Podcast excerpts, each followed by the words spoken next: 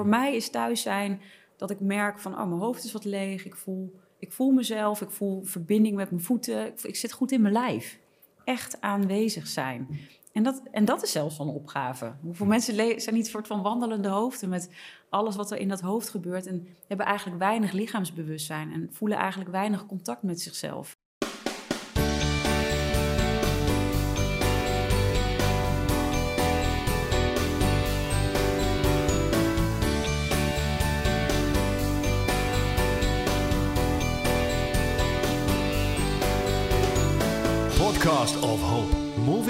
Towards happiness. Oh, oké. Nou, leuk dat je er bent. Dankjewel. Ja, Fijn om er te zijn. ja. Onze podcast gaat over geluk. Is geluk iets wat je veel bezighoudt in het dagelijks leven? Nou, ik weet niet of het me veel bezighoudt eigenlijk. Ik, ik denk het niet. In die zin dat, ehm, dat het iets is wat ehm, er eigenlijk gewoon altijd mag zijn. Omdat het gewoon iets is in jou. En eh, ja, ik denk wel dat een bepaalde dankbaarheid is dagelijks. Dat ik eh, me gelukkig mag treffen in deze tijd. En eh, natuurlijk waar ik geboren ben. En, en niet in een oorlogsgebied Ja. bijvoorbeeld. Dus in die zin wel een stuk dankbaarheid, ja. Ja. Maar je zegt eh, iets wat er is in je, is, het is dat er altijd? En, en dan realiseer je het je gewoon niet of je ziet het niet. Iets in die richting? Ja, ik denk dat als je kan zien dat het geluk altijd in jou zit en de liefde en het licht er altijd is, is het natuurlijk wel mooi om daar bewust van te zijn van het is er eigenlijk altijd. En het is niet iets wat we buiten ons hoeven te zoeken, want dat is natuurlijk wat je vaak toch ook wel ziet, is oh ja, geluk is iets wat maakbaar is of buiten je, Mhm. of eh, eh, wat heb ik allemaal nodig om misschien wel bepaalde leegtes of gaten op te vullen. Het gaat erom, hé, maar kan ik zien dat ik eigenlijk in essentie al heel en compleet ben? En dan is geluk ja, misschien meer een bijzaak dan dat het een doel op zich is. Want het is er altijd al. Maar moet je daar wel bewust van zijn dan, toch? Want het is niet dat iedereen gelukkig is. Of ja, ja ze zijn misschien wel gelukkig, maar je weet het dan nog niet. Ja, het is net als ademhaling. Dat is eigenlijk ook iets wat er eigenlijk altijd is. Je ademhaling is er. En, en ehm, geluk, het is maar net hoe je, wat voor woord je natuurlijk aangeeft. Eh, eh, is geluk, wat is geluk eigenlijk voor iemand? Is geluk misschien wel dat je dagelijks eh, genoeg geld hebt om, om de dingen te kunnen doen? Of is geluk misschien gewoon liefde voelen voor je omgeving? Of wa- wat is geluk? Misschien is dat wel de belangrijkste vraag. Maar Hoe zie je iets- dat dan? Ja, nou, het is denk ik voor iedereen anders. Dus ook Mm. kijken naar wat ieder zijn eigen authenticiteit is en wat belangrijk is. Voor mij is geluk echt, eh zit er soms ook in hele kleine dingen. En inderdaad, bewustzijn, dat is wel precies wat je, wat je zegt, eh, ehm, is, dat, het is er altijd al. En dat is, voor mij zit het heel erg in liefde en in rust en in het moment zijn, in het hier en nu. En dan prijs ik me heel gelukkig, want dat is het enige moment dat er is. Het verleden is al geweest, toekomst moet nog komen. Dus geluk is inderdaad een bewust in het hier en nu. En ja, het is zeker een stap om daar naar binnen te gaan om te kijken wat, eh, ja, wat je gelukkig maakt. ja en hoe ben je hier dan achter gekomen? of ja, ja, hoe heb je jezelf gevonden dan? Om het, om het maar zo te Nou, noemen. Ehm, voor mij was daar eh, de scheiding eh, zeker voor nodig. Ja, het klinkt misschien eh, een beetje heftig, maar de scheiding en, en een auto-ongeluk meegemaakt. Wel meerdere dingen in mijn leven meegemaakt die best wel heftig waren. Mhm. En ehm, daarvan uit, als je dan zo diep zit, is op dat moment helemaal geen geluk. In ieder geval, ook al is het er wel, die liefde of rust, natuurlijk is dat in elk moment al aanwezig. Maar op dat moment ervaar je het niet of zit je daar niet bewust bij. En ehm, ja, daarvan werd ik wel een soort van wakker. Van oké, als je de bodem op een gegeven moment hebt aangetikt, Ja. eh, the only way is up. Ja, Ja. En, en dan prijs je op een gegeven moment gelukkig met... hé, hey, wauw, eh, eigenlijk uit die heftige dingen zijn ook dingen ontstaan met... eh, weer eigenlijk teruggaan naar de essentie van wie ben je eigenlijk. En ehm, teruggaan naar het ontdekking van... ja, geluk zit dus al in jou. Ja, want als je, als je jong bent, dan is het idee eigenlijk dat je een beetje gaat oriënteren in de wereld. En dan is het idee om later, als je dat hebt gedaan, weer terug te komen in Ja, ja. Want als je vanuit gaat dat je als kind al, als baby al heel en compleet wordt geboren, eigenlijk alles erop en eraan, die Mhm. liefde, dat zijn, wie jij in wezen bent, dat is er al. En dan inderdaad ga je allerlei dingen aanmeten. Je krijgt het ego-bewustzijn. Eh, als je twee bent, zeg je nee. Eh, alles wat je leert ook op school. Eh, dus daar ga je op een gegeven moment, je cognitie wordt de baas. En eigenlijk overschaduwt dat vaak wat het gevoel, je hart. En ja, daar zit toch wel echt jouw, jouw zijn ook en jouw wezen. Dus de kunst is om uiteindelijk ook al die ballast weer los te laten en weer terug te komen bij wie je bent. En dat zie je dus ook bij mensen die, die komen te overlijden. Aan het einde, waar gaat het over? Over liefde. Hm. Over, oh ja, wat zijn de dingen die ik heb gedaan die mij geluk brachten? En dat gaat eigenlijk altijd weer in essentie over de keus die je hebt gemaakt, over echt waardevolle dingen. En dat gaat niet over geld en dat gaat niet over prestaties, maar het gaat over jeetje. Oh, het gaat over mensen en het gaat over, maar ook het geluk dus in jezelf vinden. En jouw leven leven zoals jij dat wil. Ja, En de bedoeling is. ja, mooi. En je had het over dan zo'n dal waar je dan uitkomt, als er Ja. wat, wat ergs is gebeurd. Ja. Is zo'n dal noodzakelijk om gelukkig te zijn? Of accelereert het misschien? Het accelereert denk ik, eh, denk ik zeker. Eh, ik weet niet of het noodzakelijk is. Ik ken ook mensen die niet zoveel hebben meegemaakt, maar die ook super gelukkig zijn. Ik denk dat het vooral een moment is dat je weer gaat voelen: oh ja, ik mag thuis zijn in mezelf met alles wat er is. En vaak is het wel zo dat je door heftige dingen daar wel achter komt. En dat je wel merkt van, poeh, en maar het is eigenlijk helemaal niet zo vanzelfsprekend dat het er altijd is. Ehm, het is eigenlijk niet vanzelfsprekend dat ik elk moment maar thuis mag zijn in mezelf. Ja. Maar dat is ja, vaak wel even een weg hard werken. En echt een, een, een weg die je aflegt. Wat bedoel je precies met thuis zijn in jezelf? Is dat dus als je weer terug in dat kinderlijke bent of zo? Of hoe? Ja, niet het kinderlijke. Ik denk dat als je eh, thuis zijn in jezelf, zijn de momenten ehm, waarop je voelt, het is goed. Ja. We hebben net met elkaar eh, gegeten en dat je, het is gezellig, het is fijn. Je bent in het moment met elkaar, vol in aandacht. Hm. Dat je voelt, oh, ik ben in verbinding met mezelf. Ik ben in Mm. verbinding ook met de ander. En ik ben in het moment. En we zitten natuurlijk allemaal wel in de red race. In momenten dat je s'avonds je autosleutels in de koelkast bij wijze van spreken vindt. Omdat je, oh, je was zo druk. En oh, we hebben, is weer een dag voorbij. Wat heb ik eigenlijk gedaan vandaag? Ja. Dus thuis zijn in jezelf is eigenlijk dat moment dat je 's ochtends opstaat en nog geen gedachte is. En dat je voelt, ach, het is goed. En pas daarna komt het verhaal. Pas daarna pak je iets op. Maar ook momenten dat je buiten loopt en dat zonnestraaltje op je gezicht voelt. Of een zonsondergang of een knuffel van mijn dochter. Die momenten dat je voelt, het is goed. Ja. Dan ben je thuis in jezelf, in verbinding. Is het mogelijk om constant thuis te zijn in jezelf? Of is dat iets, je bent dan weer even niet thuis en dan neem je weer even een moment om thuis te zijn? Ik denk dat het zeker mogelijk is. Hm. En, maar het is wel in deze maatschappij, denk ik, best een uitdaging Hm. om dat te blijven volhouden. Dus dat waar je ook bent, ten alle tijden je thuis kan zijn in jezelf. En thuis blijft dus ook. Want er zijn natuurlijk heel veel uitdagingen in het leven die jou weer eh, trekken in de waan van de dag, in de to-do's, in alles wat er is. En dat kan dus nog wel eens jouw ja, thuis zijn overheersen. Dus voor mij is thuis zijn dat ik merk van, oh, mijn hoofd is wat leeg. Ik voel, ik voel mezelf, ik voel verbinding met mijn voeten. Ik, ik zit goed in mijn lijf. Echt aanwezig zijn. En dat, en dat is zelfs een opgave. Hoeveel mensen zijn niet een soort van wandelende hoofden met alles wat er in dat hoofd gebeurt en hebben eigenlijk weinig lichaamsbewustzijn en voelen eigenlijk weinig contact met zichzelf. Dus hoe belangrijk het is om echt te zijn in het moment met dat wat is. ja. En is dit dan dat moeiteloze gelukkig zijn waar je het over hebt? Ja, en moeiteloos is natuurlijk iets waarvan ik denk, oh, moeiteloos, dat is super fijn. Hm.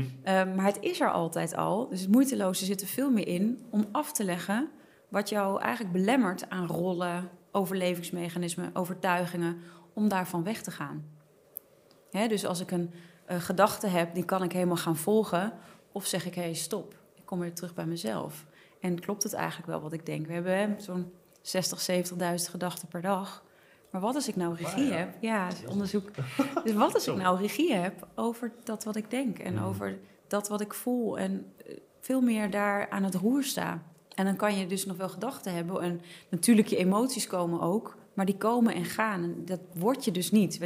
Mensen zeggen ik ben verdrietig, Ja. maar je hebt je emoties, je bent het niet. Ja, ja. Dus je veel meer echt je authentiek leiderschap inneemt in, in, in jouw leven. En je hebt recht op jouw mooiste leven. Weet je, het enige waar je voor verantwoordelijk bent, is misschien als je kinderen hebt.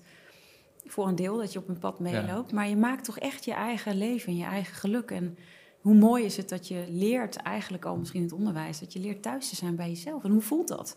En voor de een voelt het als een tinteling, en de ander die merkt, oh, ik ben ontspannen. En de ander voelt het als ja, geluk. Maar hoe omschrijf je geluk? Ja. Liefde, stilte. Ja, je zegt dus eigenlijk zou je dit ehm, eerder al mee moeten krijgen in je leven tijdens het onderwijs, zeg je. Ja, hoe mooi is dat? Als je op school komt, s ochtends. En, en eh, ze hebben wel eens die, eh, in ieder geval mijn dochter had dat wel, van die, in de klas van die smileys hangen. Hè? Hoe voel je je op dit moment? Ja, om daar eens aandacht aan te besteden. Oké, nou ja, je plakt een, een smiley op, ik, ik, zo voel ik me. En daar wordt eigenlijk niks mee gedaan. Dus, dus wat zeg je daarmee dan? Ja, het wordt even gezien, maar eigenlijk ook weer niet. Of dat je zegt, hé, hey, ga allemaal eens zitten. En voel even goed je voeten op de grond. En voel even, hé, hey, wat, wat is er op dit moment in je lichaam? En wat voel je eigenlijk misschien aan emoties? Of wat merk je voor gedachten? Gewoon bewust zijn. Heel aanwezig zijn. En dat je ook kinderen laat voelen, ja, hoe is dat dan? En wat voel ik dan in mijn lijf als ik gelukkig ben? Weet je, hoe gaaf dat zou zijn? Want dan, ik denk namelijk dat de prestaties ook enorm gaan verhogen. Als Ja. dat je niet helemaal stuiterend aankomt op school en misschien nog wel hebben papa en mama nog ruzie gehad? Of, of, of was je te laat en je moest je tasje nog pakken en, en je zit en je moet een, een toets doen? Ja, in hoeverre kan je, er, kan je daar ook mee zijn? Of speelt misschien nog wel de ruzie van papa en mama nog een rol? Ja, als je het negeert, dan verwerk je het eigenlijk niet. Dat, Nee. ja. Dus, Dus, moeiteloos gelukkig zijn is met alles zijn. Hmm. Echt met alles zijn. Dus de mooie dingen, maar ook de minder mooie dingen. En te zien, ja, weet je, dualiteit, het hoort bij het leven. Jullie hebben dat achtje zo mooi hè, als eh, van de podcast. Licht en het donker, dat, dat is echt samen. En, en ook daarin, als je moeiteloos gelukkig bent, is eigenlijk, ik omarm alles wat er is. En dat is helemaal oké. en zo moeilijk is dat dus eigenlijk helemaal niet als, als kinderen dat in principe zouden kunnen begrijpen. Ja, ik denk dat kinderen al zo open zijn en zo puur. En juist zo in verbinding met zichzelf. Ja, misschien is het voor hen nog wel makkelijker. Ja. dan, Dus appeltje, eitje. ja, want wij, wij moeten weer terug om te leren. Oh ja, ik moet zo uit mijn hoofd. En ik, oh ja, ik mag weer weer voelen in mijn lijf. Mijn Ja. kinderen die zijn gewoon rauw, die voelen dat. Emoties, ik ben boos, ik uit dat nu. Als volwassene, nee, ik moet daar toch leren anders mee om te gaan. Ik moet het anders ventileren. Nee, ik kan u niet hierop, eh, wat je bij kinderen eens ziet, krijzend in de Albert Heijn daar zo op de grond liggen. Ik wil dat hebben. Als volwassene doe je dat niet. Nee, je beheerst jezelf. Dus alles is beheerst. Niet bij iedereen. Maar je ziet wel vaak dat er een soort van deksel op je emoties of deksel op bepaalde dingen komen te liggen. Oké, als, ik, als ik zo het afscherm, dan is het er niet. Terwijl Ja. veel meer de kunst is. Het is er allemaal wel. Maar het is toch ook wel fijn dat volwassenen die deksel er af en toe op kunnen doen. Je wees blij dat we niet Ja. zo uh, in Albert waarschijnlijk is Heijn het die, die middenweg vinden dan toch? Tussen dat beheerste en dat kinderlijke. Ja. Ja, en het, en het wil ook niet zeggen dat ik, dat ik nu zo tieren in de Albert Heijn helemaal niet. Maar wel als ik voel dat er iets opkomt. Ja. eh, Oké, ik voel die boosheid en ik kan ermee zijn. Echte emoties duren maar 90 seconden. Dus kan ik, hè, als, als, als er dus geen stapeltjes eh, komen. Hè, want Hmm. eh, op een gegeven moment kunnen dus dingen zo opstapelen dat je misschien wel een hele dag aan het huilen bent. Maar rauwe emoties duren maar 90 seconden. Dus kan ik daar naartoe ademen en kan ik daarmee zijn? En kan ik ook met een gedachte die voorbij komt zijn? Gewoon zijn. Is het dan lastig? Dat is uiteindelijk als je traint natuurlijk niet. Maar ik geloof wel dat, het, dat er in het begin vaak voor mensen wel een soort van training nodig is, ja. Om ook dingen af te leren. Om dus die ja, soort van jassen die je om je heen hebt gelegd... of lampenkapjes, eh, of hoe je het ook noemt, Ja. om dat af te gaan leggen. ja. Maskers af te leggen, Ja. ja. En waar we het net over hebben gehad, is dat wat, waar een beetje dit boek over gaat? Holistisch leven? Ja, holistisch leven gaat erover dat je op alle niveaus kijkt hoe je weer in balans kunt zijn. Want je kunt, eh, ik, ik sport veel, ik eet gezond, ehm, eh, ik zorg voor voldoende slaap. Oké, op fysiek niveau zorg ik goed voor mezelf. Maar wat als ik nou eh, de hele dag alleen maar series aan het kijken ben die misschien over hele negatieve dingen gaan? Dus is op mentaal niveau, hoe gezond is dat?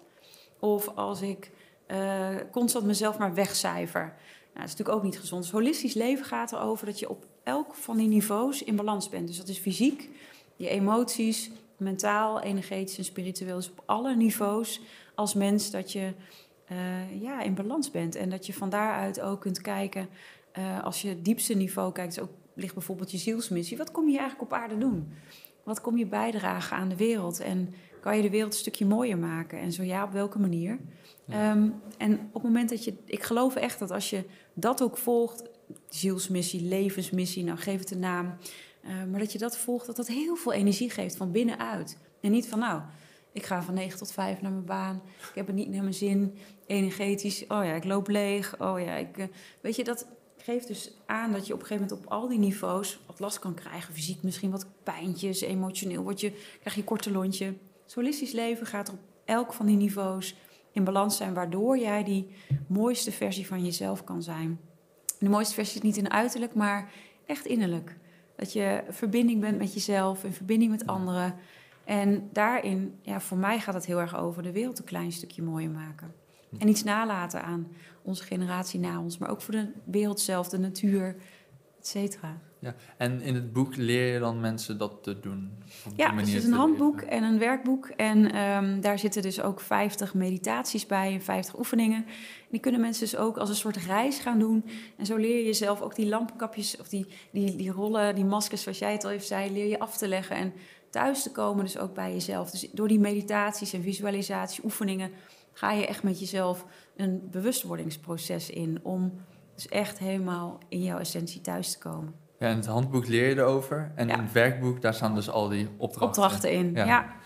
En Ja. wat heeft je ertoe doen zetten om, om een boek te schrijven? Nou, het hele proces heeft 2,5 jaar geduurd. Dus best wel een tijd. Ehm. Ik uh, geef natuurlijk, uh, ik ben vanuit zomeropleiding, geef de opleiding tot holistisch therapeut. En daar waren heel veel therapeuten die zeiden: Ja, ik wil meer over holistisch weten.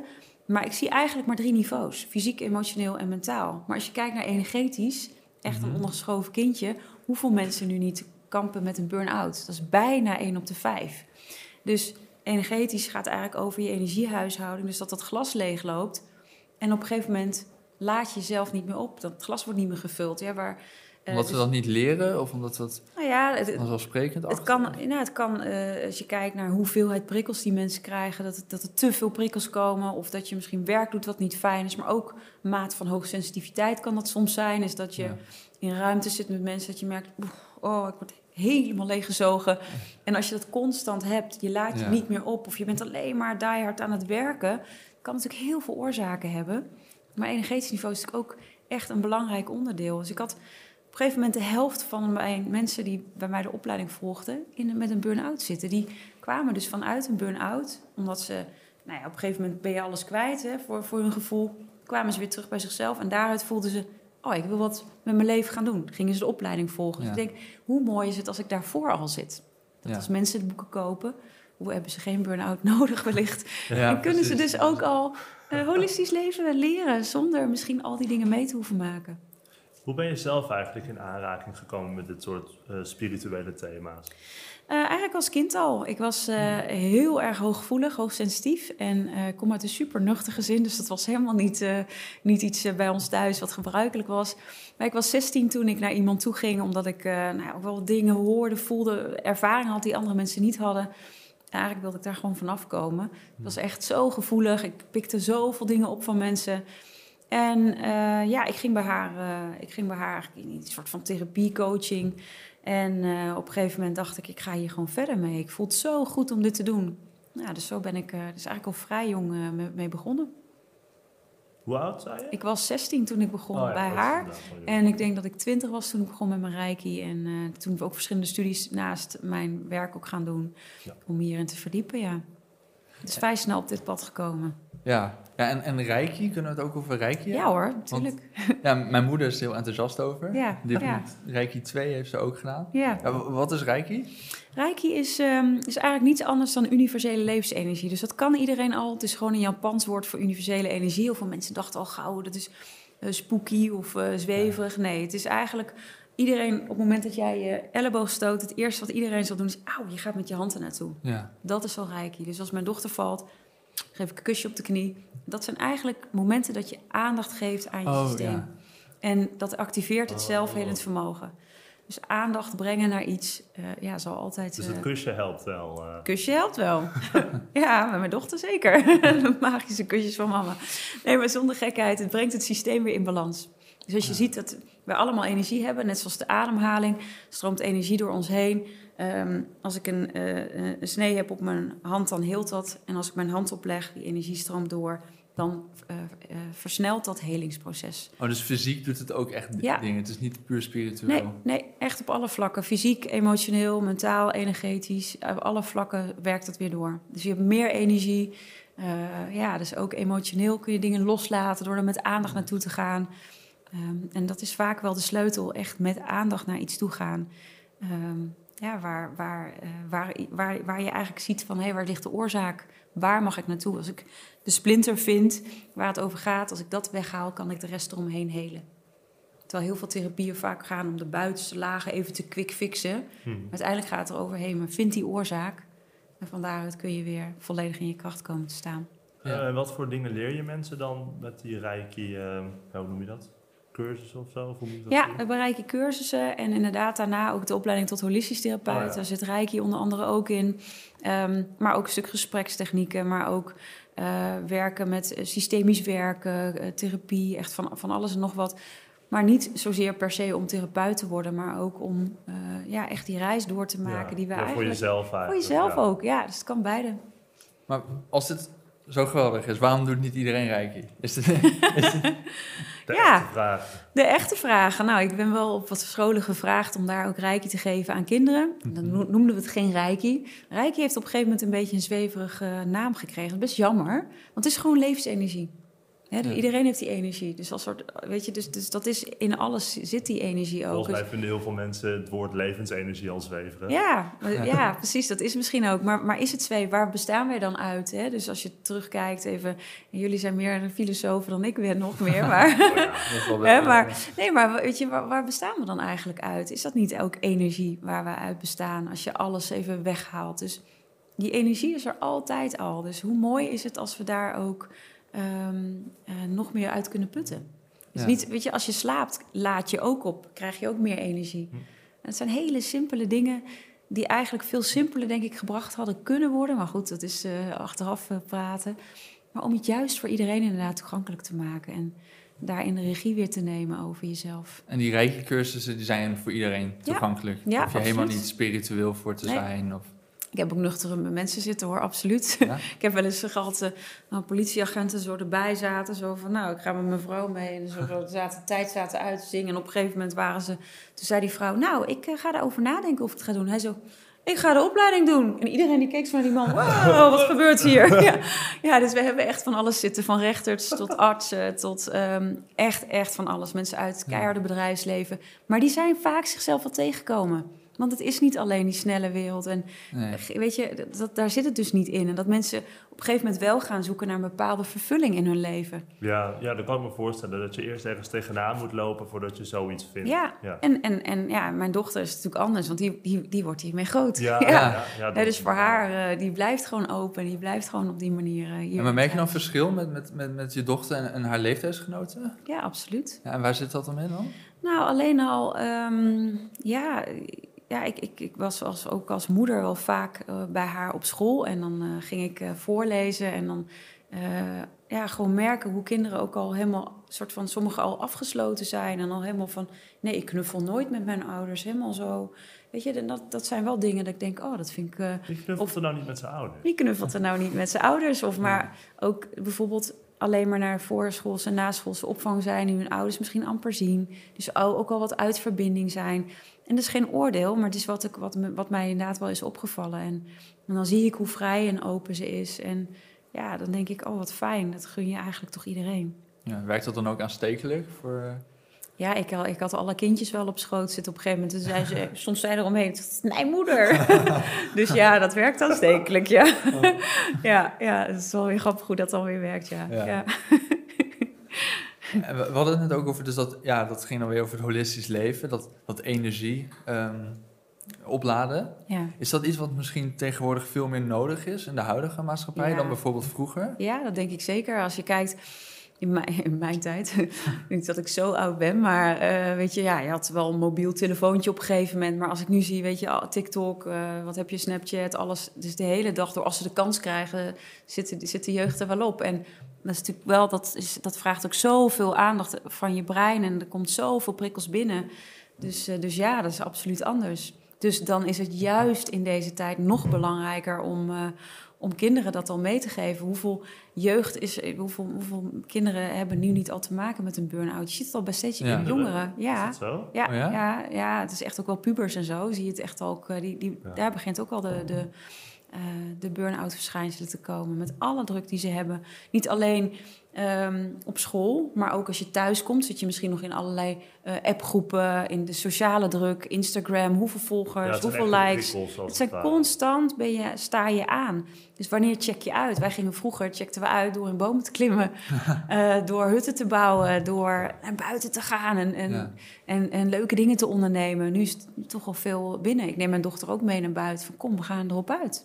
Maar heeft dat een beetje hetzelfde spirituele effect, om het maar zo te zeggen? Dat je bijvoorbeeld dus in bomen gaat klimmen en, en, en dingen doet? Ja, je bent dan ook heel erg bewust in het nu. Hè? Want, eh, eh, of, of nou het wandelen is, de natuur is natuurlijk ook bewezen dat dat heel goed, eh, goed voor je doet. Dus, ehm, dus ja, absoluut. In plaats van alleen maar op het scherm. Ik wil niet zeggen dat het niet goed is. Er zullen ook vast wel voordelen aan zitten. Mijn, mijn dochter kan dingen sneller vinden dan ik eh, soms op het internet. Dus ja, dat is ook wel handig. Ja.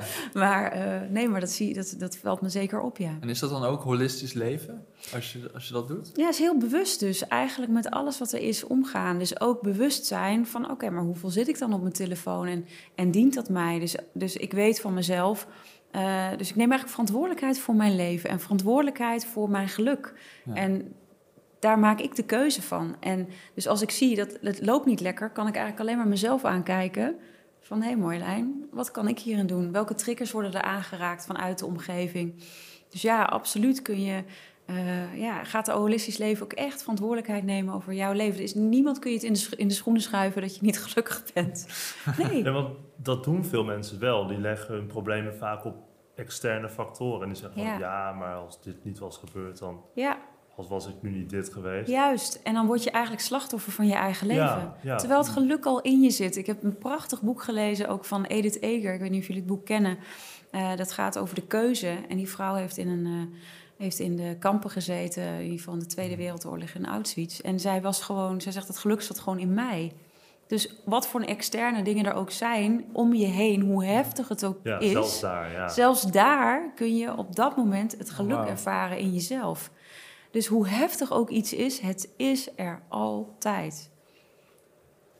Maar ja, ik heb dat boek niet gelezen, maar zij was, ze, ze was wel gewoon gelukkig. Zij maakte een innerlijke keuze om op zichzelf af te stemmen. Om Hmm. constant af te stemmen op liefde, op licht, op wat er wel was. Op Jezus. echt compleet gefocust. Ja.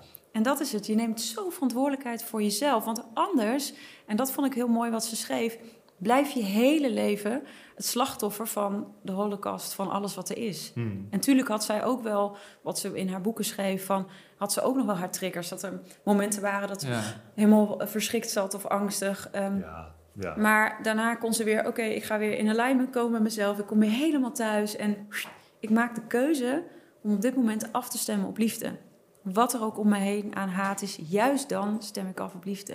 Ja, wauw. Ja. Dat zet het wel in perspectief. Ja, en dat is eigenlijk waar mijn boeken ook, weet je, is weer echt terugbrengen. Neem je verantwoordelijkheid. Het ligt niet aan buiten. Of, weet je, je- we denken wel eens, oh ja, maar als we die, dat huis hebben, of die partner, of die baan, of als, Mm. dat, als ik dat allemaal heb, dan is het goed. Maar hoeveel mensen hoor je niet dat als ze dat hebben bereikt, dat het nog steeds een soort van poefballon is die, ze, die leeg is en die weg is. Maar dat het echt gaat, nee, maar het gaat over thuis zijn in jezelf. En helemaal oké zijn met alles wat er is.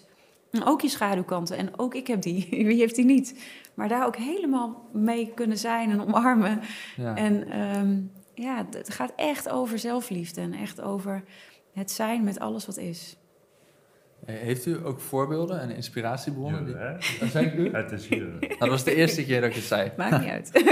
Heb je ook voorbeelden en inspiratiebronnen die je Ja. deze reis misschien naar Ja. thuis mee hebt genomen? Of... Ja, voor mij was eh, ja, niet zo bekend in Nederland, maar was, is Gangaji. Gangaji is een, eh, een spiritual teacher in, in Amerika, woont zij.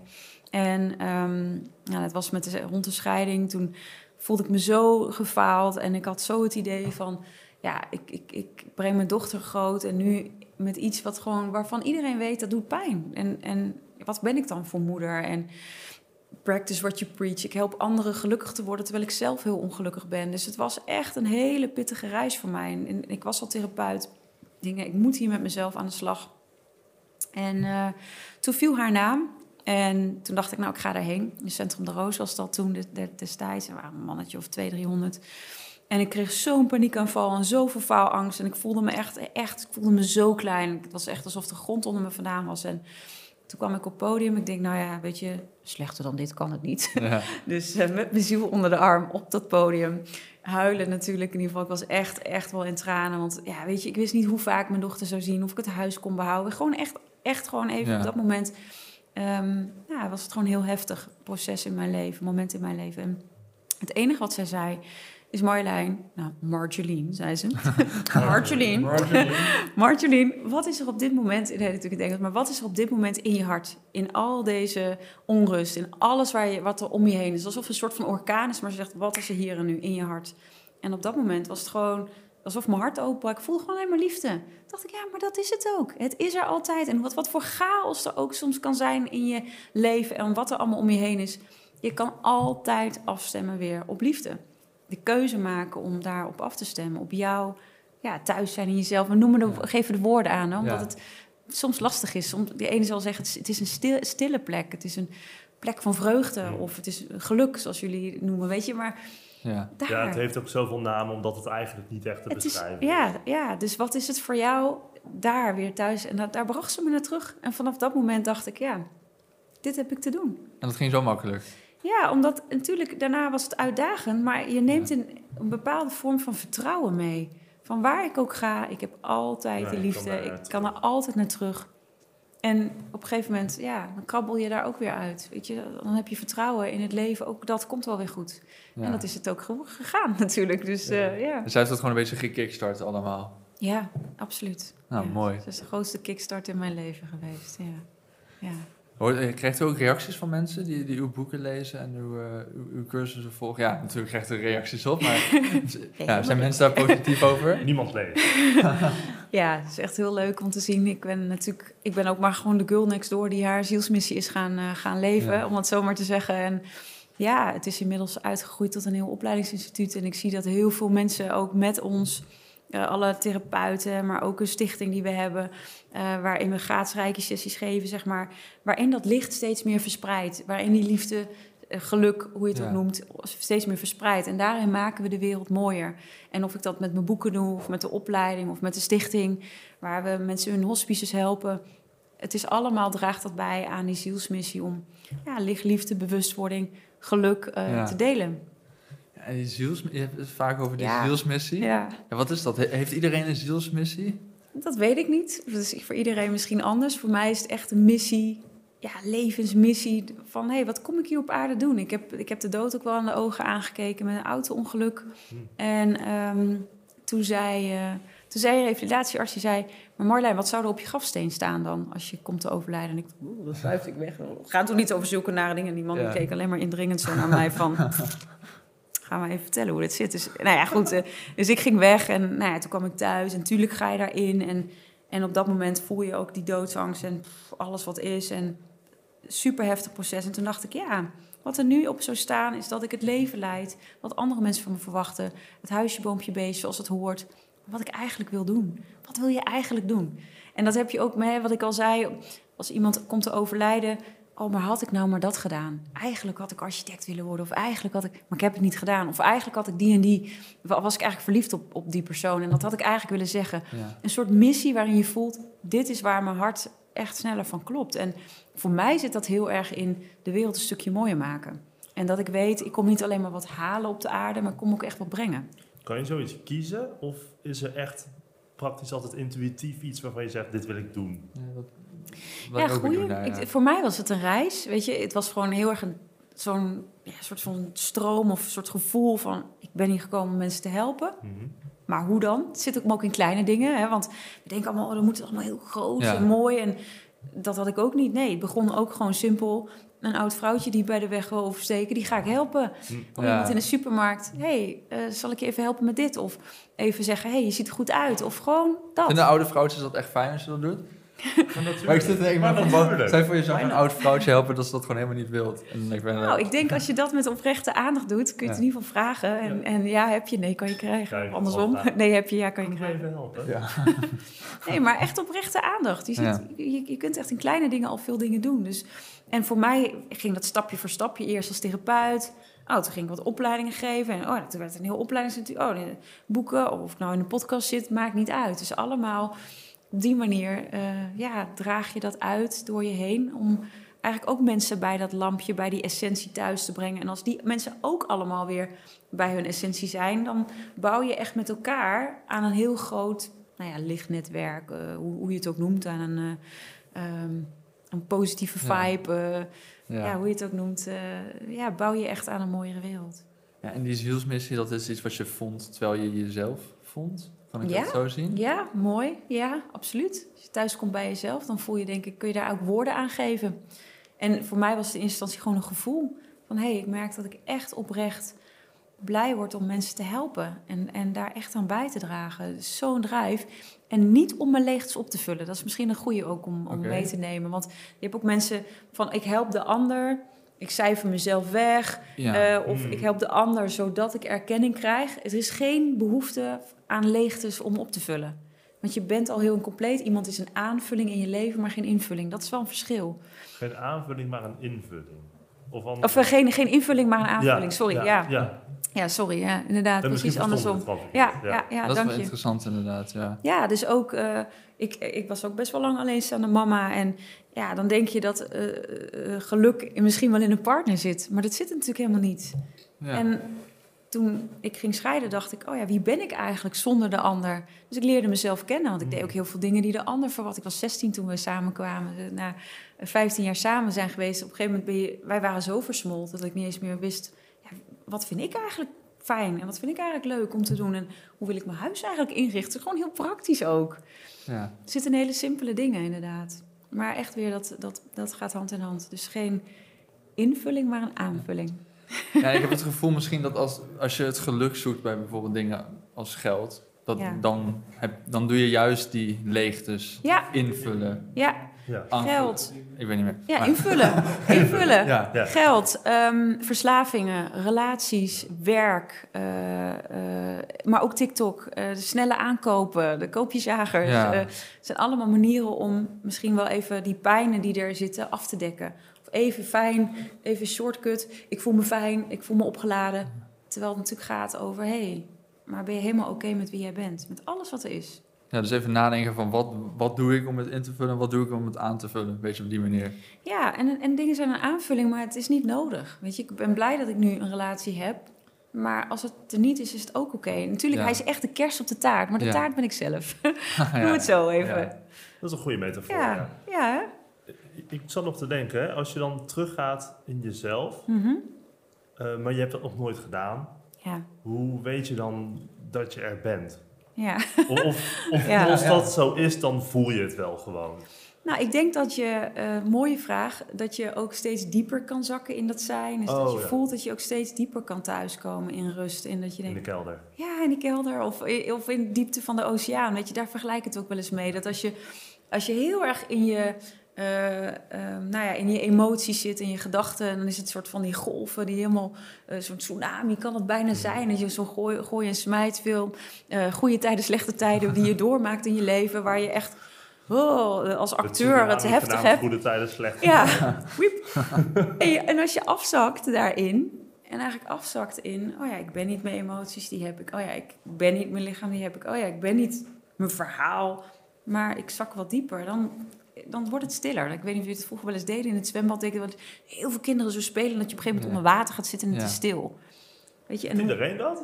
Ja, ik- ik, ken dat, ik ken dat wel. ik deed dat zeker, ja. ja. ja, dus, eh, dus dat je wat meer zakt in jezelf. En ik Ja. denk dat je door meditatie of door yoga of reiki... of misschien ook door de natuur wandelen, het hoeft helemaal niet zo. Of misschien ook wel met muziek eh, of boeken die je leest waarin je dat voelt. Waarin het rustig is, waar het stil is, waarin je dat voelt. Dus ik denk dat dat ook steeds meer kan verdiepen. En misschien het hele leven wel kan verdiepen. En stel je voor, je hebt die plek gevonden. Kom je daar dan nooit meer uit? Of, of kun je er weer uitgegooid worden? En Nou, ik als je dan weer opnieuw die plek moet Ik vinden. denk dat als je ziet dat het thuis zijn in jezelf als soort van de oceaan is. Mhm. En ehm, als we dan weer even teruggaan naar datzelfde metafoor. En als je dan een ijsrots voorstelt, eh, die boven de, eh, die, die, die daar zo uit die oceaan komt. Die ijsrots is eigenlijk je ego, het ik-persoontje. Daar kun je in opstijgen. Dus dan ben jij, jij en die ander, of het ligt aan die. En dan zit Ja. je heel erg in je ego-stuk. Of zak je dieper in die oceaan. Je bent het altijd. In wezen ben je eigenlijk altijd thuis in jezelf. Het is eigenlijk best wel raar om niet thuis te zijn. Alleen heb je de aandacht er niet. Dus waar ben je Mm. met je aandacht als je denkt dat je niet thuis bent bij jezelf? Er is toch maar één iemand in jou zijn, zeg maar. Dit is toch, ja, dit Ja. is toch jouw leven, jouw, jouw lichaam? Ik hoop het. Je bent toch al thuis? Ja, Toch wel, ja. Ja, dus je bent in wezen altijd al thuis in jezelf. Alleen ben je daar niet altijd bewust van. Maar je kan daar, als je er bewust in bent, ook thuis zijn in jezelf. En dan, ja, dan, dan verdiept dat steeds meer. Ja, ik vind het echt super interessant dit. Ehm, nou ja, we vragen onze gasten ook altijd of ze een voorwerp willen meenemen. Ja, En ja, we weten het eigenlijk al een jullie beetje. weten het al. Maar mensen die luisteren of kijken niet. Nee, nee. Als je, ik heb een hanger om en eh, dat is het eh, symbool ehm, wat ik ook op mijn boek heb staan. En ehm, ja, misschien ook eh, inderdaad op het boek kun je het, kun je het mooi zien ook, wat groter. Ehm, maar dat is dus die koon, die kreeg ik op een gegeven moment met, nou ja, eerste kerstnacht kreeg ik dat door. En ik zag het heel helder. Het was een cadeautje. ja, het was echt een cadeautje. Ja. Het was echt vanuit mijn intuïtie of vanuit ja, universum, weet ik veel hoe je het ook noemt. kwam het door. Het, ja, een soort van bijenkorf, maar ook een labyrint wat je aflegt om helemaal dus thuis te komen in die essentie. Waarin je het zonnetje en het maantje hebt. En waar het gaat over dualiteit. Dat licht en donker nou eenmaal in je zit. Maar het is aan jou wat je van je leven daarin maakt. En dat alles er mag zijn. Dus ook ja, de lagen. Je kan ook hier de lagen inzien. ehm, eh, de vijf lagen. De holistische laag, fysiek, emotioneel, mentaal, energetisch, spiritueel, die je aflegt tot jouw kern. En die En- vijf lagen zaten er ook al in toen je dat, eh die ingeving Ja, kreeg. ik zag het en daarna dacht ik... precies zo ingegeven. Ja, ja, ja, ja, ja. Dus, eh, dus om 5 uur 55 op eh, tweede kerstdag, niet afgelopen jaar, maar het jaar ervoor, toen eh, gelijk een mailtje naar mijn vormgever met allerlei plaatjes erbij, hoe ik dat zo voor me zag. En eh, ja, toen, toen is het, ehm, het logo zo eh, geboren, ja. Ja, een mooi symbool. Ja, dank je. En, en, en u draagt hij altijd bij u. Ja, die draag ik nu bij me. Ja, op mijn hart. Ja. Ja, is ook op mij, eh, ook op momenten hou ik hem ook wel vast. En eh, ja, is ook wel weer om, om te voelen van, ja, dit is waar het echt over gaat. Ook ik heb, weet je, we hebben allemaal uitdagingen in ons leven. Met de drukte, als sta je in de file of je komt te laat of er is iets. Je hebt altijd wel uitdagingen die er zijn. Ehm, dus, dus dit is dan ook voor mij een mooie reminder van, ja, hey, hier gaat het om hoor. ja. Het zou ook zo saai zijn zonder uitdagingen eigenlijk. Hè? Nou, dat is ook zo. ook dat is zo. Ja. We zijn een beetje aan het einde gekomen. En we Mhm. vragen altijd of onze gasten nog een tip hebben voor de mensen die luisteren. Of kijken. Of kijken, dat kan natuurlijk ook inderdaad. Ehm, ja, nou, ik hoop dat je, dat je van deze podcast ook, dat je voor jezelf ook gaat kijken, wat is thuis zijn in mezelf voor mij? En voor iedereen is dat anders, weet je. Dat, ik denk dat dat heel belangrijk is van, en als tip meegeven, iedereen is het zo waard om van te houden en daar echt op af te stemmen en van daaruit je mooiste leven te leven. En nou ja, dan kan je dus ook anderen helpen daarin en de wereld een stukje mooier maken. Dat is wel heel hard nodig. eh. ja. Ja, mooi. Ja, goede tip. Ja, Oké. nou, heel erg bedankt. Jullie dat ook, hier langs dankjewel. Leuk dat je keek of luisterde naar deze aflevering van de Podcast of Hoop. Iedere zondagochtend komt er een nieuwe aflevering online op iTunes, Google Podcasts, Spotify en je kan ons zelfs bekijken op YouTube en podcastofhoop.nl. Vergeet ons ook niet te volgen op Facebook en Instagram. En heb je nou een suggestie voor de podcast of wil je zelf een keer je verhaal komen doen? Stuur dan een mailtje naar podcast.hoop-xxl.com. Tot ziens. De wereld waarin we leven biedt nog geen gelijke kansen. Voldoende eten en drinken. Een adequate opleiding. Goede gezondheidszorg. Vrede en geluk is niet voor iedereen weggelegd. Maar stap voor stap wordt het beter. En zijn we op weg naar een octopische samenleving waarin iedereen zijn of haar leven als goed kan beschouwen. Het is een lange reis, maar we zijn op weg. Podcast of Hope. Moving towards happiness.